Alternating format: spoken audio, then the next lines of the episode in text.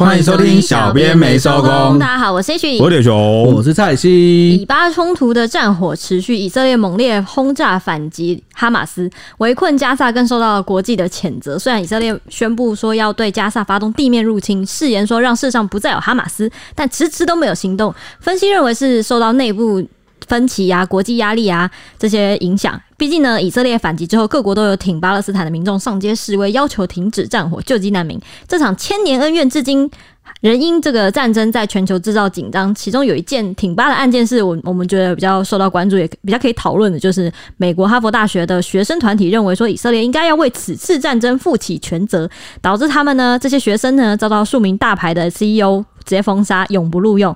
那么反犹太主义。是怎么会在世界历史上存在这么久？是我们今天要讨论的其中一个点啊。那不只有以巴，还有俄乌战争受到国际关注。晶片制造方面，各国也是竞争不断。过去几年呢，为有关键晶要，台积电是要成为全球最重要的半导体公司。其实目前全世界有九十二趴的尖端晶片都是由台积电来生产制造的，所以现在台积电就是一个王者的姿态。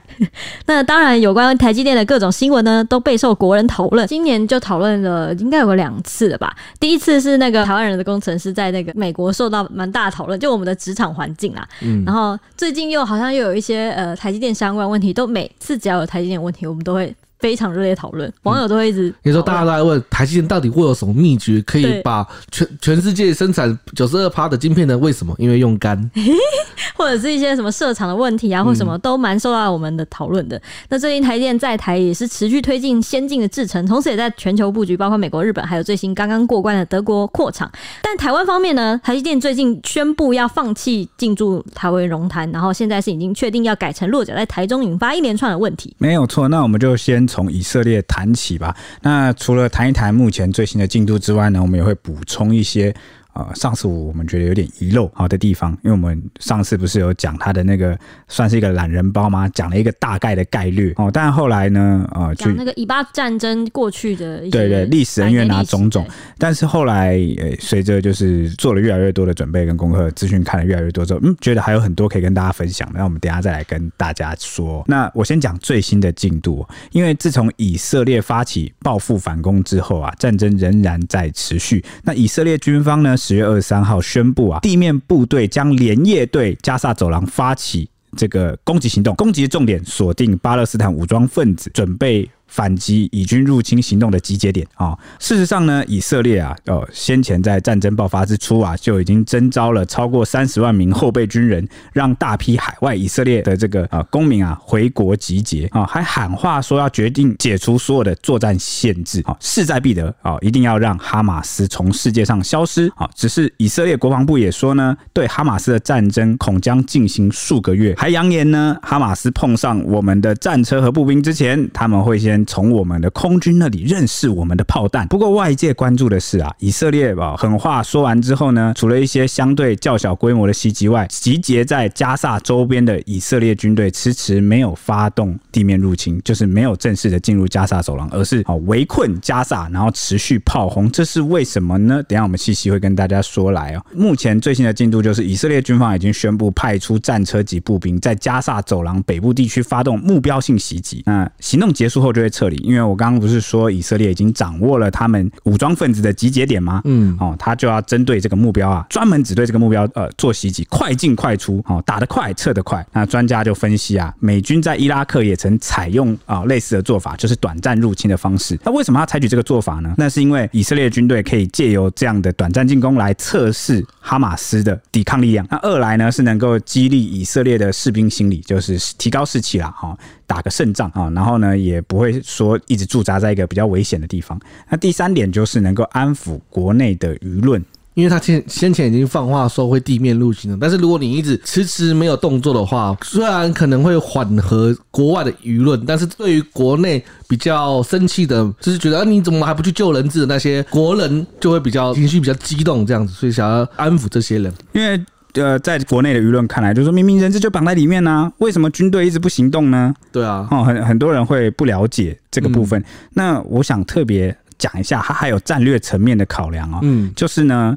加沙地区啊，它是城市嘛，它里面有很多城镇，说整个地区都是城镇。只要你一进去的话，你就要面临源源不绝的，像是低矮的民房或者是高楼大厦，总之就是一整片的都是建筑群呢。刚好这边就讲一下城镇战啊，我们之前讲过最难打的战争是登陆战嘛。其次呢，呃，有一个重点就是为什么很多国家的部队都不太愿意去打城镇战，包括现在俄乌战争哦，近期只要遇到这个居民的定居点啊，或者是聚落啊，往往双方都会都是血战，都是血战，就是大家。还记得吗？我们之前不是有聊过巴赫姆特战役吗？嗯，就是乌军部队跟瓦格纳血战的哦，那个巴赫姆特。哦，为什么双方会血战那么久呢？原因是因为就是城镇战通常会极大耗损人力的战争的类型。嗯，而且他们通常你打城镇战的时候，你很难就是，比如说我今天攻下一个据点，我想要打下一个据点的时候，你通常你会在中间遇到非常多的困难，没有办法像。打平原战那样，我今天攻下一个据点，我到下一个据点中间完全畅通的，我只要东西开过去，我就可以把下一个据点占领。没有办法，大家的想象都是呃，这个反正有装甲车呀、啊，有战车啊，有火力啊，有空军啊，是不是这个战争就很好打呢？但是事实上，加沙它是个城镇，你城镇最后是需要由人去占领下来，去管理治安，去把那些窝藏在地道或者是一些建筑物里面的哦，就是敌人给驱逐出去。那这个探索哦，逐步推进的过程中，甚至你在那边驻扎，你都可能会遇到很多危险。为什么城镇战对于进攻方这么困难呢？我这边。有可以跟大家分享几点。第一点呢，就是呃，还有很复杂的地形，就是城镇里面很多，像刚刚蔡西讲，虽然很多高楼嘛，甚至转角啊，一些有的没的窗户啊，建筑物，你走在那个街上，冷不防。就打打打个冷枪，你可能就死掉了。美军像美军之前驻扎在中东，就比如说阿富汗哦，他们在城镇里面，你大家看过很多电影，都可以哦，都知道他们遇过很多各式各样的袭击，嗯，好，然后在那个复杂的城镇地形里面巷战，那就有很多敌人埋伏的藏身点，你永远都不知道危险在哪里。就是你科技再先进，士兵在训练有素，你在明人家在暗，那偷袭你，你是不是你很难反应得过来？那第二点呢，是这个城镇里面通常不只有敌人的武装分子啊，还会有平民存在。刚刚刚讲到啊，就是美军在中东的时候，你看是不是遇到很多妇女，或者是有些平民协助那个武装分子？那你就很难辨别。对，而且他们没有拿枪，依照就是现在的军法，你也不能对平民开枪，有没有？你不能对平民开枪，你就压力很大。你可能刚刚哎，他就是他可能那就是在那边，你也不知道他是不是敌人，你的心理的压力啊那些都会激增这样子。那如果他等下如果去帮助敌人怎么办？你心里就会有一个很庞大的沉重的压力。这样对啊，因为你会你如果误伤平民的话。就会被国际谴责嘛。嗯，然后第三点呢，就是呃，我刚刚讲到城镇通常很多巷弄或者街道是很窄的，那它就限制了你的战车跟装甲车的进入。对，好，你就没办法用那些可以保护这个一般士兵的载具，嗯，你就只能用肉身去扛。如果对遇到攻击的话，就只能只靠步兵这样子。对，而且在狭窄的巷弄中战斗呢，你是没有办法拉开距离，你的伤亡就必然会提升。就是你的装备再好，人家近战还是有办法，可能技术含量没那么高的冲锋枪，还是有办法可以把你的人给击伤、杀伤，对，甚至杀伤这样子。对，然后呢，再来它是会有这个通讯跟观察的障碍困扰，啊，就不易观察、不易通信了。那再来就是呢，敌方的。武装分子呢，他有一些掩护，或者是有一些位置，他可以依靠建筑物的，对，然后再加上他又熟悉那个当地的环境，最后就是你也不知道，因为你是进攻者，对方是防御者，他熟悉，那他可以提前布置很多陷阱，嗯，甚至鬼雷，你可一过去就嘣就爆炸了，地雷、鬼雷这种这这些防御性的武器，所以任何的进攻部队，就算是美军哦，遇到城镇战啊，都是能不打就不打，因为这个人力的消耗是非常严重的。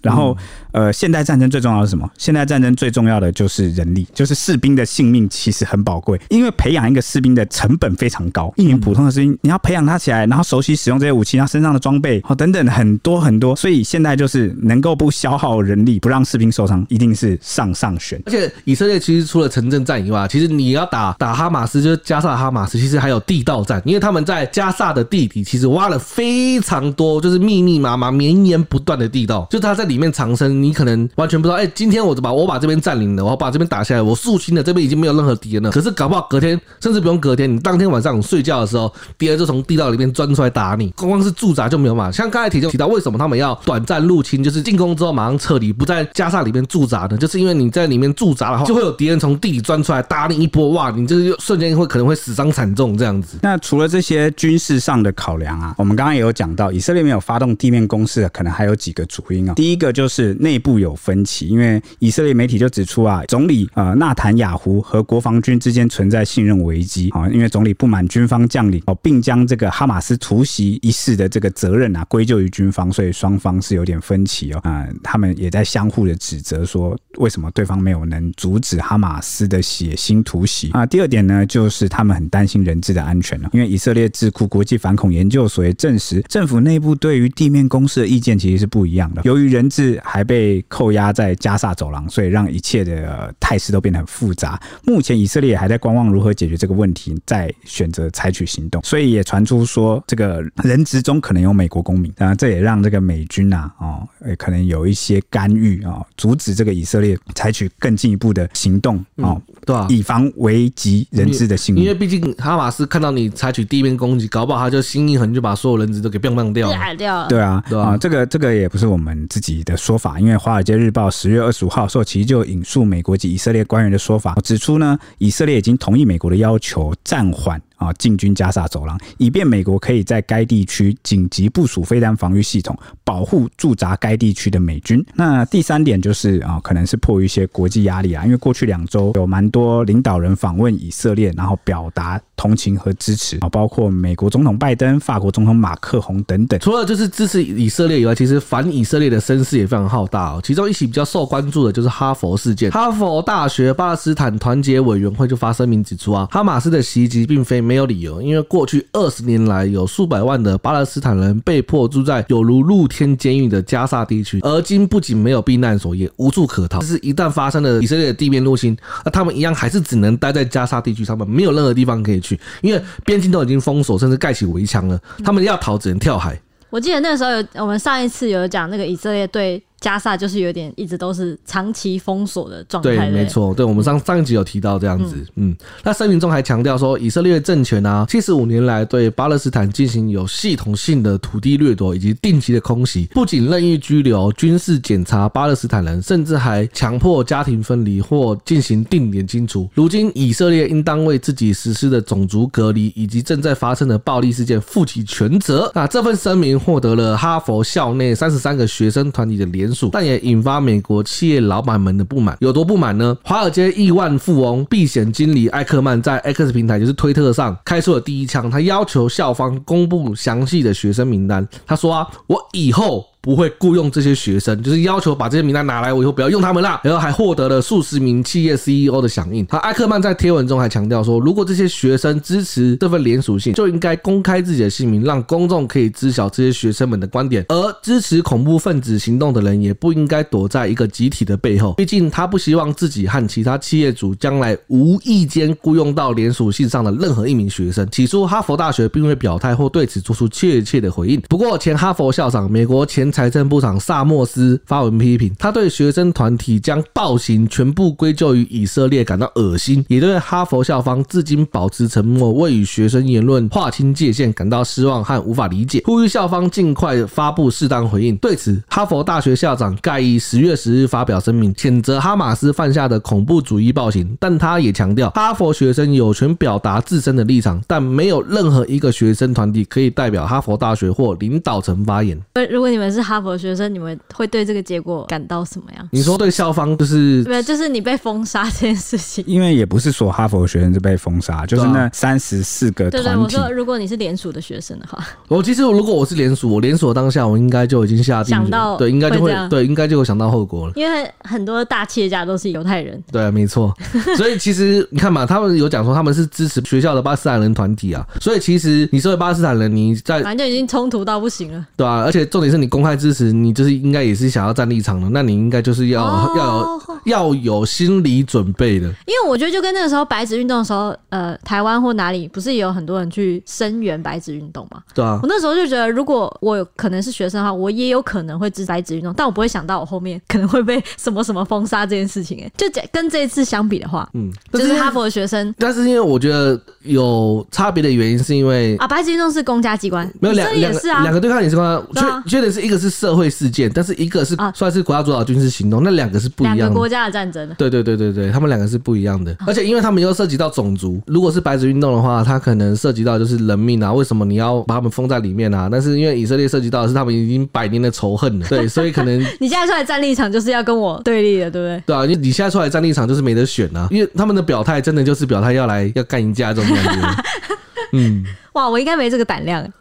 好，那反正呢，如同之前所说的，联合国也是一再谴责以色列，表示说加萨走廊已经历经了十六年的去发展，尤其二零二二年对巴勒斯坦人来说呢，是近代史上最糟糕的一个年份之一，无法确定以色列跟哈马斯战争造成的经济后果。他们就呼吁以色列不要再围困加萨了。联合国秘书长古特瑞斯最近还更发了一个言论，气死了这个以色列人。他说呢，哈马斯的攻击事出必有因，巴勒斯坦人被窒息式的占领了五十六六年。这番言论就是立刻激怒了以色列政府，就是他们就呛下古特瑞斯要立刻请辞下台，而且还喊话说要拒发签证给联合国官员，认为联合国秘书长表达了对恐怖主义和谋杀的行为的理解。身为一个大屠杀后所成立的组织的领导人，如此可怕的观点太令人悲伤，一场悲剧。而且国际压力也不止这些，美国、加拿大、法国、德国、意大利、英国六国的领导人呢，也有发出联合声明，强调他们支持以色列自卫的权利，但也呼吁以色列要遵守国际人道法，并且保护平民。尽管西方民主国家政府多半是有都有表态力挺以色列的，但民间挺巴的声音也其实不在少数。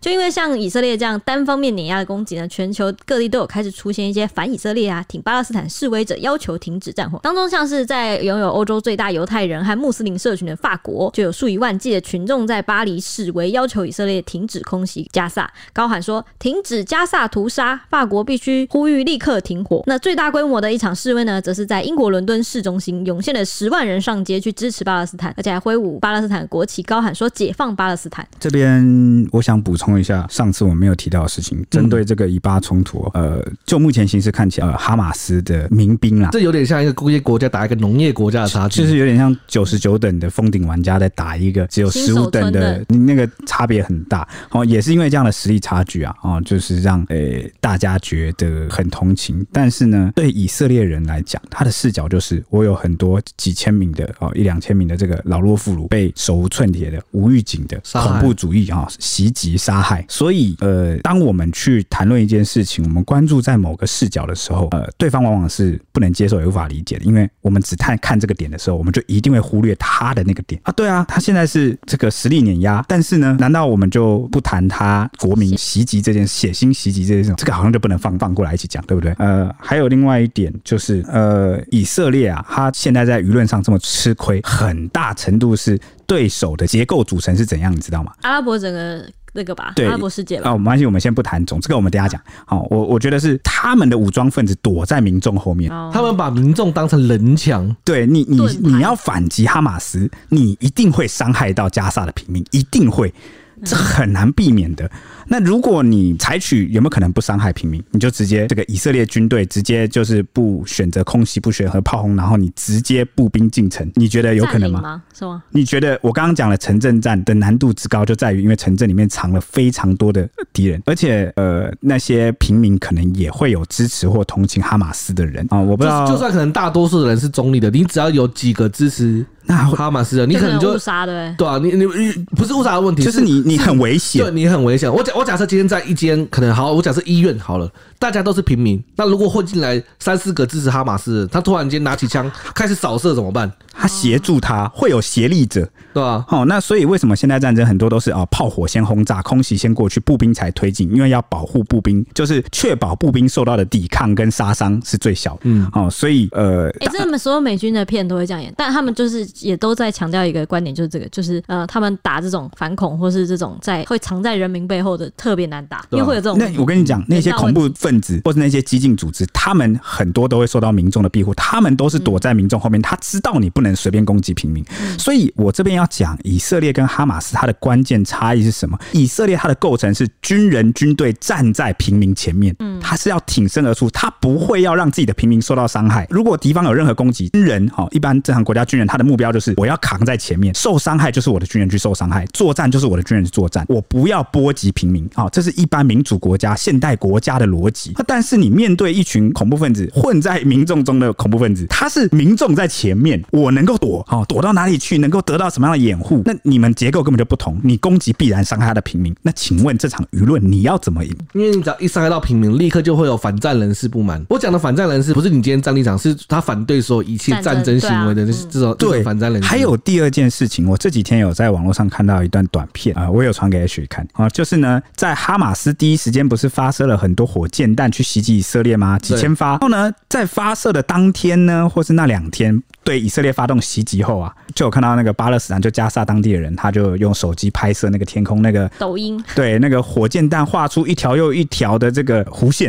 嗯，然后呢？有有一张很很大家应该都有看到的照片，就是那个那个铁穹铁穹啊，铁穹系统，对对，反那个的时候的那个照片，就是类似长那样，就是空中又会有一条一条很多的那个飞机飞过去的那种喷雾线，有没有？又有这个呃当地的民众很开心就录下这个，然后说啊很开心，觉得哈马斯终于对以色列攻击啊，大快人心，好开心啊，好爽啊！啊，过两天以色列反击之后，他也上传了同样抖音，哭的稀里哗啦，说自己的亲人啊亲友啊呃被以色列的呃呃反击给呃击中，然后呢？而且大家不要觉得这个行为是少数，这个行为非常多，网络上可以找到非常多。就是你哈马斯在攻击的时候，他的平民拍手叫好，那结果被以色列反击了。我不是说所有平民都这样，你知道吗？恐怖分子或是一些比较激进的组，他其实不太鸟平民怎么样，因为他不是一个成熟的国家政府，他的目的不是最大限度的去保护人民。我之前不是说一直说民主国家最大的特征是什么吗？就是那个权力在人民哦，主权在民。什么意思？就是他所做的一切都要为了人民而服务。极端组织他的思维不是这样子的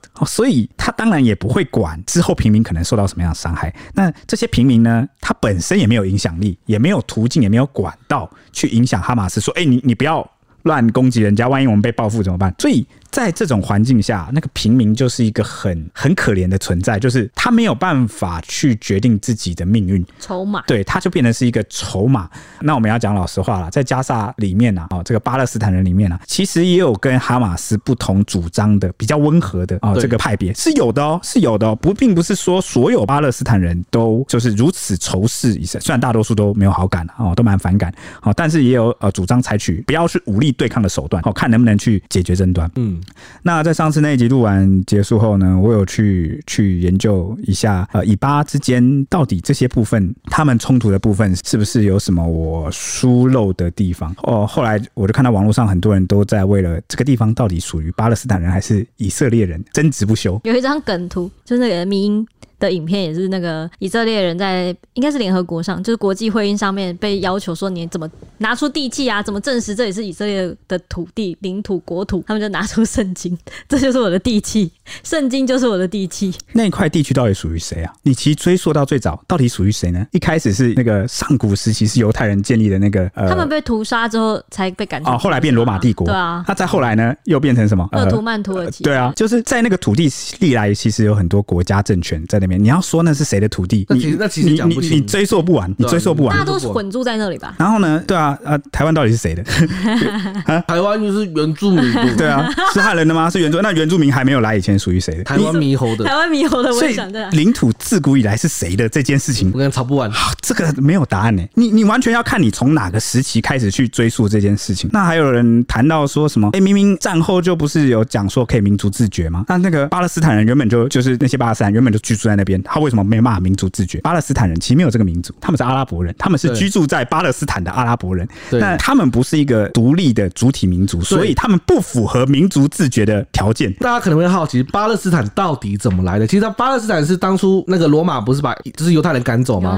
他把犹太人赶走之后，他为了消灭所有关于犹太人的事情，他就把叫希伯来，他就把这个地区改名叫巴勒斯坦。然后，所以呃呃，这边也有两个点要讲。那时候罗马帝国他是想要抹去这个呃犹太人他的那个呃地就地理文化的那个记忆，那个地区直接改名，那改名叫巴勒斯坦，因为你知道很多什么呃穆斯林的国家，对，都叫什么什么斯坦，什么什么斯坦。对。哦，但是呢，他们的那个英文组成的拼音那个拼字是不一样的，只是因为我们中文音发音相近，所以我们都选择叫它什么什么斯坦。哦，但其实这个巴勒斯坦呢是一个罗马化的名称。对，没错，是罗马化的名称哦，所以那边的巴勒斯坦人其实说真的就是一个呃居民。居民对，就只是比较早来的居民。对。有人可能就会说啊，你看以色列现在这些人，他们就是透过去抢的方式，然后把他这些地方抢过来的啊，他们就是后来的人，他们就是强取豪夺的人哦。但是呢，我们上一集有讲到，其实，在那个一二战期间啊，就是他们并不是武装殖民哦，他们是用在那个英国政府的对支持下对，好，甚至是更早之前，他们就用买土地的方式，对就是他们也是居民啊，就是你要讲谁是那边的居民，呃，就只有先来的居民跟后来来的居民。如果他不是武装殖民，他不是强取豪夺，呃，我不是说现代近代啊，哦，我是说当时 那边的一部分的以色列人，其实他也是居民。嗯，那后来我们上次不是还谈到那个联合国一八一号决议吗？对我就说呢，当时战后联合国处理这件事情的方式就是，哎，那你们各自建国吧。哦，一个犹太国跟一个巴勒斯坦国。对，就阿拉伯的国家，对，那他给他们分的比例，我们那时候不是说以色列人比较少，却分到了五十五趴土地，然后呢，这个巴勒斯坦人比较多，却只分到四十五趴吗？嗯，好，这个从数字上来看，我们就能理解为什么巴勒斯坦人会不满。但是如果我们进一步，哦，上次这就是我没有补充到比较有缺漏的地方，就是如果你进一步仔细去看，你就会发现呢，这个巴勒斯坦虽然只分到四十五趴，但他的那四十五趴都是比较丰饶的、有发展起来的定居点。对，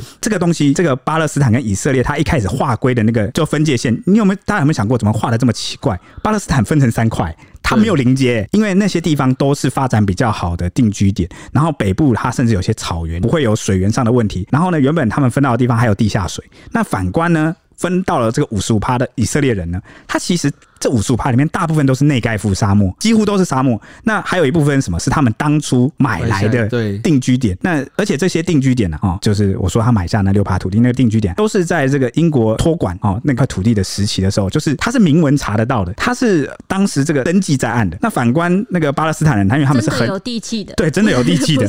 那这个巴勒斯坦人，因为他是早期的居民嘛，那自然就是没有那些地气，没有登记，很多东西都是先占先赢，我说的算，甚至是英国在托管期间，某些地方那个是他们不能，他们也直接宣称说，哦，就直接占地为王啊，那就是我。所以某个程度上，我刚讲了这个住在那边的阿拉伯人其实不符合民族自决的条件嘛，但是因为他们跟以色列跟这个犹太人有争端，所以他们都获得了可以原本可以就地建国的机会，只是这个事情双方都不满意，然后最后也没有谈拢。那以色列很多次的啊进行了武装的反击攻击，那这个巴勒斯坦人也不遑多让，只是从结果来看都是以色列赢，然后呢就是逐渐形成了一个。碾压的态势，对，哎、欸，我觉得这跟那个古由古至今就是就是犹太人一直被就是反抗或者是仇视，可能也有有点关系。就蔡记之前我们不问他说反犹是哪来的嘛，然后就是这种感觉，就是犹太人从以前就是可能宗教上、嗯，生活习惯上，或是他可能社经地位上，或是什么特别会赚钱。假设我今天在一个异国他乡的话，如果我还保持这个习惯，就很容易被他讨厌，对对对，会被人家就是有种隔阂那种感觉。所以我觉得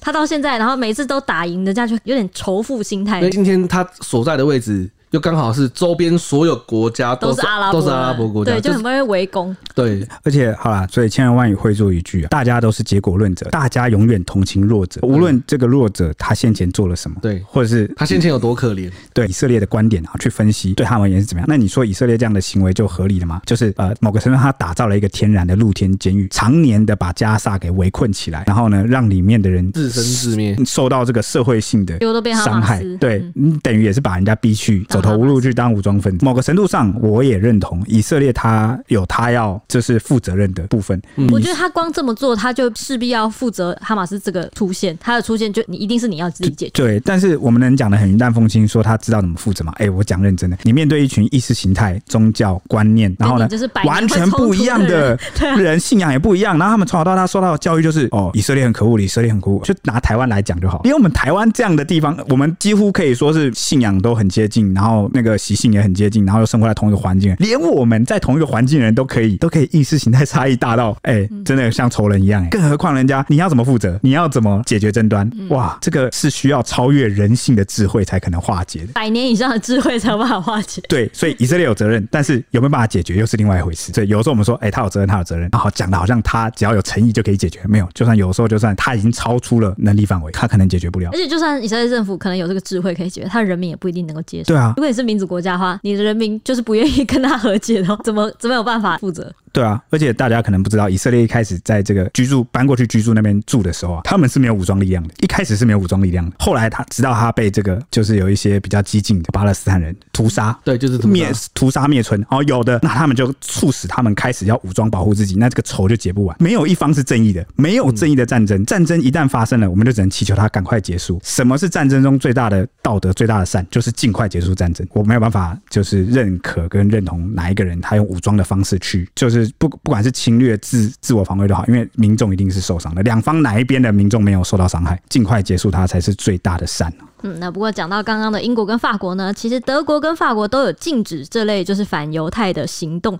那两国同时都是拥有欧盟最大的犹太人跟穆斯林社群，最近一直在压制亲巴勒斯坦的团体，而且两国政府都说呢，抑制这些活动是要来防止群众失序跟阻止反犹太主义发生的。他们都认为呢，需要保护犹太人社群，因为自从哈马斯发动攻击以来，反犹太的暴力事件一直在增加。那哈马斯则是被欧盟认定为恐怖组织的，尤其在德国相关抗议的问题就显。显得更尖锐、更敏感了一点，因为德国总理肖兹他就在国会上表示说：“我们的历史，我们对大屠杀的责任，使我们必须时时刻刻都有义务捍卫以色列的生存跟安全。”对，确实挺尴尬的哦。回头讲一下，刚刚我们不是讨论说那个哈佛的学生哦挺巴勒斯坦，然后结果被这个 CEO 们封杀嘛？感觉让我联想到一个事件，但我不想这边展开多叙述。台湾最近也发生了一个没有那么夸张啊，哦，就是网红 Chip 他上人家直播的时候受访的时候就讲说，他觉得近几年来的环境，他讲的是环境跟风气，感觉就是言论自由没有那么自由了，就比较压抑。你需要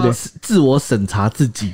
对，那自我审查用的真好。那就是有一些反对派的观点，或者是说，呃，我不好意思用那个词，他口中的侧翼，哈，或者是说一些不同意见的网友，就认为说，言论自由就是你现在还可以讲出这些话。对啊，他觉得是你的权利没有受到限制啊，你法律，你你言论自由的法律权利有受到限制吗？那如果没有的话，你凭什么说言论变得不自由？所以，然后有些反对派的观点就认为说，你在行使你的言论自由，我也在行使我的言论自由，你不要那么玻璃心，行不行？民主社会。就是你敢讲，你就要敢承担后果，好，就有点啊压迫对抗的感觉。但其实呢，呃，这个 Trip 讲的意思是他后来有澄清啊，说他讲的是风气，是那个好像没有讨论空间的，就是没有议题讨论空间的那种感觉，就是变得都在。大家都在互战，集体玩 gay 出征，互相出征这种感觉。但我觉得也不一定跟我们的政治风气或什么样有关，也有可能跟我们现在两岸有点紧张有关。不止两岸两岸，我觉得也跟网络环境的发展有关。哦，你刚刚讲到两岸关，我觉得是国安的意思。大家也知道这几年开始出现很多新的词哦，例如认知作战哦，网军呐，那让大家都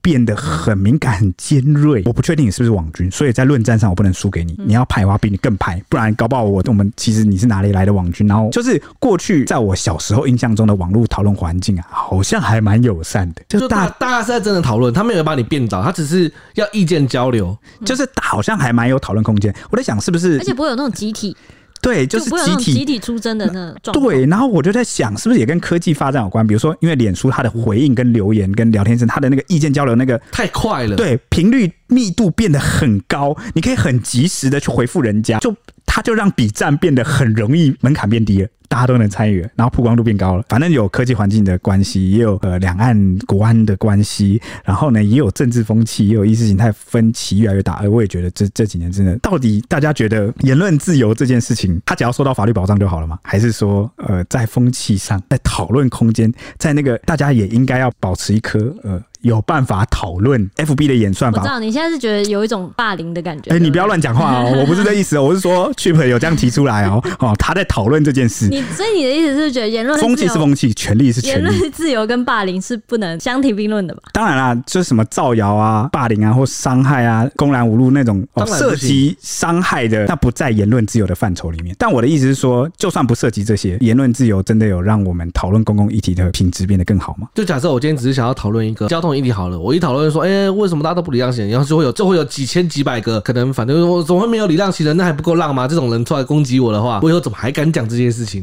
风气是风气，权利是权利。好，我只想表达这件事情。好，不能再，我们不能再展开叙述了。我们回跳题了，跳题了，回到哈佛这件事情。所以哈佛这件事情出来之后，很多人就说，哈哈，民主国家，哈哈，言论自由，你言论自由出来，你不符合社会主流的某个意识形态或者是主流的价值观，你就被社会铁拳乱揍。就是很多人就把把那个拿来跟那个中国大陆某一些同温层就战狼小粉红的那个，你看你好像讲的不符合这个当前的这个呃国情氛围，或者是所谓的政治正确的话，你你就会被。打击、嗯，这其实不用讲说巴勒斯坦了，光是那些之前更严重的什么那种族主义的那个黑人问题，你也不能那个逾越他们的那个就是底线啊，对，对啊。所以我们要分两层来讨论啊。我们先讲最基础的，在民主自由的国家，最起码法律保障你言论自由的权利，什么意思呢？政府不会来把你抓走，好，这是最基础的，最基础。如果你随便讲点话，就可能会被政府抓走，那那罚钱呢？是事实的话，对啊，假新闻罚一百万，对啊，那那个那个讲就就不不算啦。言论自由就是不包含造谣那些的，对，讲。实话的话，就是对政府不利的话的话，你不会被政府公部门随便的抓走、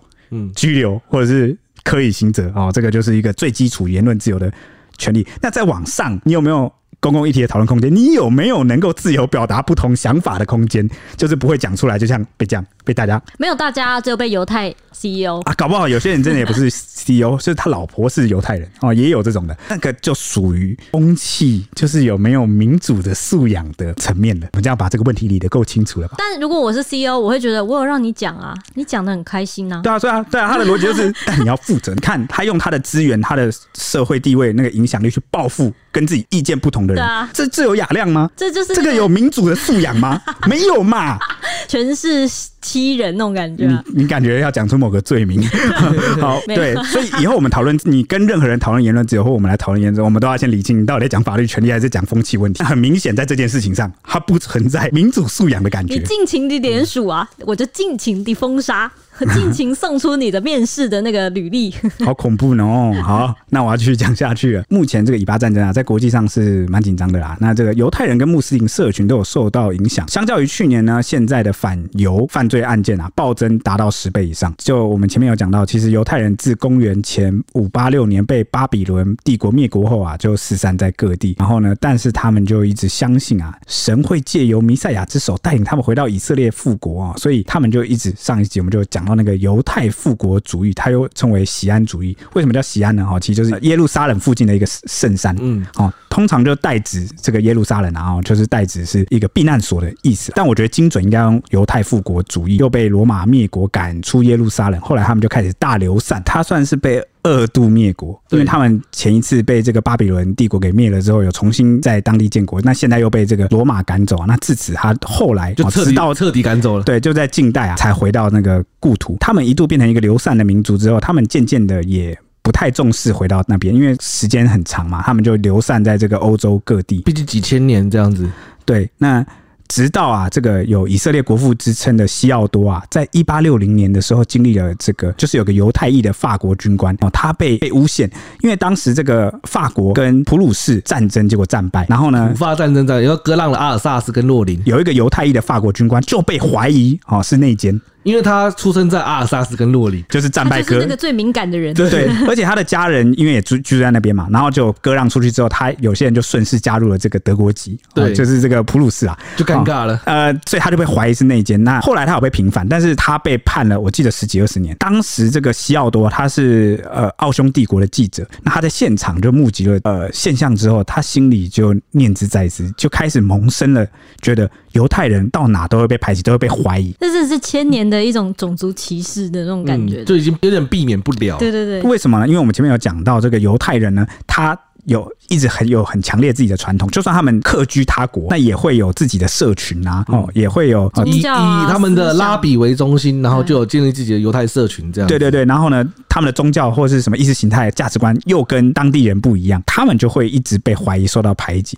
那他就觉得要让自己的族人，就是民族的族人，避免受到伤害的唯一方法，就是回到巴勒斯坦地区来建国。那所以为此他开始募款啊，推动锡安主义啊，然后甚至出书啊，宣扬这个哦以色列。建国啊的这个理念，哦，那这个理念一开始没有受到重视，直到什么时候呢？直到这个第二次世界大战，然后呃纳粹党哦上台，这个欧洲有三分之二的犹太人都被纳粹屠杀，大家就开始哦去重视，真的觉得不能再我们不能再这样流浪离散下去了，我们需要团结在一起。而且你所有的主业、所有的事业其实都被摧毁了，他们已经一无所有，已经没有办法再眷恋或留恋原本的事业，所以他们就开始转变，然后开始相信要建立自己的一个国家，这就是。他他们的第一要务。至于后来的发展，就跟我们上次讲到的一样，英国当局托管的管理的这个托管地就是巴勒斯坦。哦，后来就就是酿成了这个以巴之间的冲突。那一直到一八一号决议，大家就是在分领土上哦有这个争端，双方都不接受，最后就自此开启了千年的死结。这是以上我们今天算是对上次一个算是一个补充吧。我觉得上次讲的不够清楚，不知道今天有没有稍微的再讲清楚一点？大家觉得呢？那犹太人从漂泊千年民族，最终独立建国，从同化到认同，台湾这边也是蛮多观点都认为说有值得台湾人学习的地方。不过说到台湾，我们的护国神山台积电最近也是是非多多，人人抢着要。台积电在全球持续布建那个产能嘛，最先进制程，他们决定要留在台湾。现阶段呢，三纳米的制程落脚在台南，后续布局上呢，二纳米的制程预计是二零二五年要量产，应该会落脚在新竹跟高雄厂区。至于闹出风波的呢，就是最近的龙潭厂一案，则传出最后是改在中科要扩厂，不排除可能为之后的一点四纳米甚至一纳米的制程的备案为生产基地。以海外来看呢，台积电也在美国、日本、德国等地扩厂中。台积电全球布局目前有六座十二寸厂，包括新竹两个。呃，台中一个，台南两个，还有位于中国大陆南京有一个。说到龙潭案呢，去年距离九合一大选不到一个月的时间，突然有一个匿名科技人士对媒体透露说，台积电最先进的二纳米以下制程将落脚在桃园龙潭。那时候就引起蛮大的讨论。这样，当天呢，桃园市长郑文灿那个时候的时任的市长立刻证实说。就是这件事情，就是要落脚在龙潭了，而且他还感谢了正在竞选桃园市长的立委郑运鹏协助去沟通中央部会。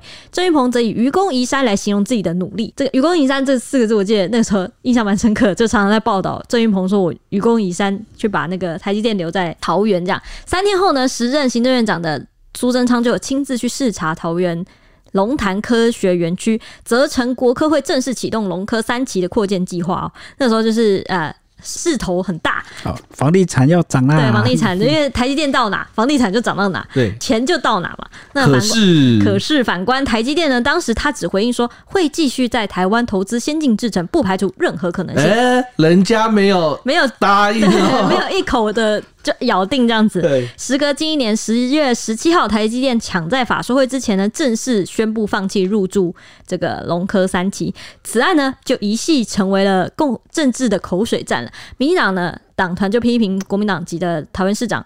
张善政消极不作为，不愿意自讨没趣的台积电选择要离开这就会的，就是桃园龙潭当地可能土地争争执的问题，只讲了一次就直接宣布放弃。对台积电来说，可能就是选择可能还还有很多吧。对，就是、就不想跟你纠缠，啊、不要那就不要啊。对，就直接走了这样。啊、那曾任科技部长的张善政则反击呢，根本就是民进党为了拉抬桃园市长选期，还没跟地方沟通就抢先宣布台积电设厂消息，才让后续作业寸步难行。有些事情如果你先宣布。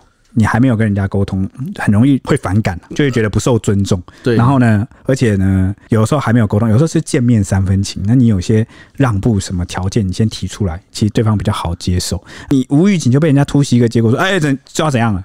啊，很容易叛逆情绪一上来，哎、欸，你很懂哎，你知道我要讲那个 叛逆情绪，那觉得自己不受尊重，然后利益被伤害。凭、啊、什么你叫我设厂就设厂？我今天我就不设厂了，怎么样？我都还没谈好呢。对，那至于台积电到底是不是真的就是懒得沟通，那是我们的臆测了。我自己是觉得他可能同时有物色很多方案，就是你要这种企业，他的决策他不可能单压在一个对方案，他一定是很多方案同时在选，那他就会评估哪边的成本比较大，那主力就是一个成本的一环，就是一个考量。哦，所以我我觉得一定是有别的地方更好，他才可以那么干脆，否则真的只剩这个地方，他可能完全不沟通，也不讨论了。对啊，是宣布放弃。所以台积电一宣布放弃龙潭，就有一名网友在 D 卡发文说：“哎，原本想说台积电要来龙潭，终于要轮到我们家了。结果呢？啊，最后他还提问说，不知道能不能跟桃园市政政府申请国赔？哦，他可能是有买地，或是有他自称自己是地主啦。”就是他，他们等了很久，每天都看着那个新北、台北啊，什么附近的地，就是涨得乱七八糟，就是赚翻了。结果他们桃园龙潭永远没有这个机会啊！投资有赚有赔，基金投资有赚有赔。对，买购买前请详阅公开说明书。没有人一定赚的啦，哪有人保证你一定赚？你买地也一定赚吗？不一定啊。所以他申请国赔。嗯啊，这次的情况究竟是如何呢？带领反龙科三期自救会抗争的正大地震系教授徐世龙回应说，那一天就是。十月十三日下午，其实台积电一来就马上表明他们要放弃了。台积电的两位代表说，他们高层对自救会的抗议非常不安，也肯定当地居民爱护土地和家园，因此决定不会进驻龙科三期，放弃的蛮快的这样子。嗯，据了解，台积电放弃龙科三期的决定啊，事先并未告知政府。国科会主委吴政忠日前在立法院答询时啊，就说过，台积电当初是有意愿到龙科三期设厂。据他猜测，因台积电是国际级公司，不希望让居民有不良的观感，因而决定不进驻。那有知情人士就透露啊，十月三日是台积电第一次和自救会方面沟通，没料到第一次沟通就宣告放弃投资。对啊，说真的，不会有人就是协商只协商一次啊，今天只一次就放弃了，这代表他他根本其实就是也没有觉得很想要，对，也没有觉得很想要。如果你今天跟我一路开绿灯呢，我可能就好，我就接受。但是你今天如果有一点点反对呢，反正我也没有很想要嘛，那就 你为什么把那个心思演我们就各走各的。对啊，主要是因为你要取得当地所有人的同意，他其实就跟那个长期抗战的感觉，就跟一样，都跟一样。你要取得所有人的同意，其实是蛮旷日费时的事情。那台积电它的扩张是可能也很赶时效，对啊。他没有办法跟你在那边拖了，哦，时间对他来说也是金钱，也是成本哦，所以他宁可另觅哦方案。而且近年受到中美贸易战的影响啊，美国积极推动半导体回美制造，以及半导体同盟国之间的友岸外包。台积电近期除了在美国亚利桑那州投资四纳米制程，预定二零二五年量量产外，也在日本熊本、德国德勒斯登落脚。龙潭变局后，外界都很关注台积电曾保证最新世代的一点四纳米要留在台湾，未来是否会兑现？就是外界都在看啦，嗯，没错。关于这件事情，就是呃，台积电火速放弃龙科三期哦，在这边呃建厂这件事情呢，其实有蛮多人做出了一个整理，而且觉得有一些疑点。想想越想越奇怪哦。首先第一个疑点就是选前火速放消息，竹科管理局来不及与当地沟通吗？因为回顾政府为了台积电一点四纳米制程跟留台湾，可说是费尽心思。首先呢，去年底选举的时候，苏贞昌啊突然启动这个竹科龙潭科学园区第三期扩建计划，那计划内清楚写着，为了提供下一代机体电路二纳米及以下的技术研发与量产进驻，目的是这样。那明眼人一看就知道，这是帮台积电啊量身铺路。只是时值这个敏感的选举期间呐，苏贞昌跟经济部长王美花哦也都公开宣布，台积电一点四纳米新厂将落脚在龙科三期，唯独台积电自始至终都保持静默。那选后呢，行政院拍板龙科三期定案。不料啊，统筹办理的竹科管理局事前并未与当地居民沟通，土地征收影响上百户以及三千多人的生活哦，所以就遭到反对。所以这个蛮奇怪的，就是选前是这样讲，然后可是台积电的这个态度好像挺暧昧的。他甚至连地点都没有讲出来，他是说我会在台湾，他连地点都没有讲出来。还有足科管理局为什么还没有去沟通？就是怎么会宣布的比沟通的快？对，这也是很奇妙的地方。就通常都是先沟通啊，这个事情有一点。呃，没脚了，有点眉目了，有点进展了，可能已经有超过一半可能同意了。对对对，然后呢，就是哎、欸，你有一个预期的这个预期心理，知道哎、欸，这个事情差不多要成了，差不多水到渠成了，你才会对外公布嘛。就是你也至少有三分把握吧。但这连沟通都还没沟通就先宣布，蛮奇怪的啊。这一点一，一点二是什么呢？就是还没有进入关键谈判，台积电居然就先撤了。哦，就是说啊，那不要就不要吧。而且都现在截至目前，就是已经选好下一个地方了，而且也拍板了，超火速哈，好像搞得好像一副他从一开始就没有打算 这个在这里在桥这里。对，他一开好像一副就打算在台中的样子哦，就让人不免去怀疑啦。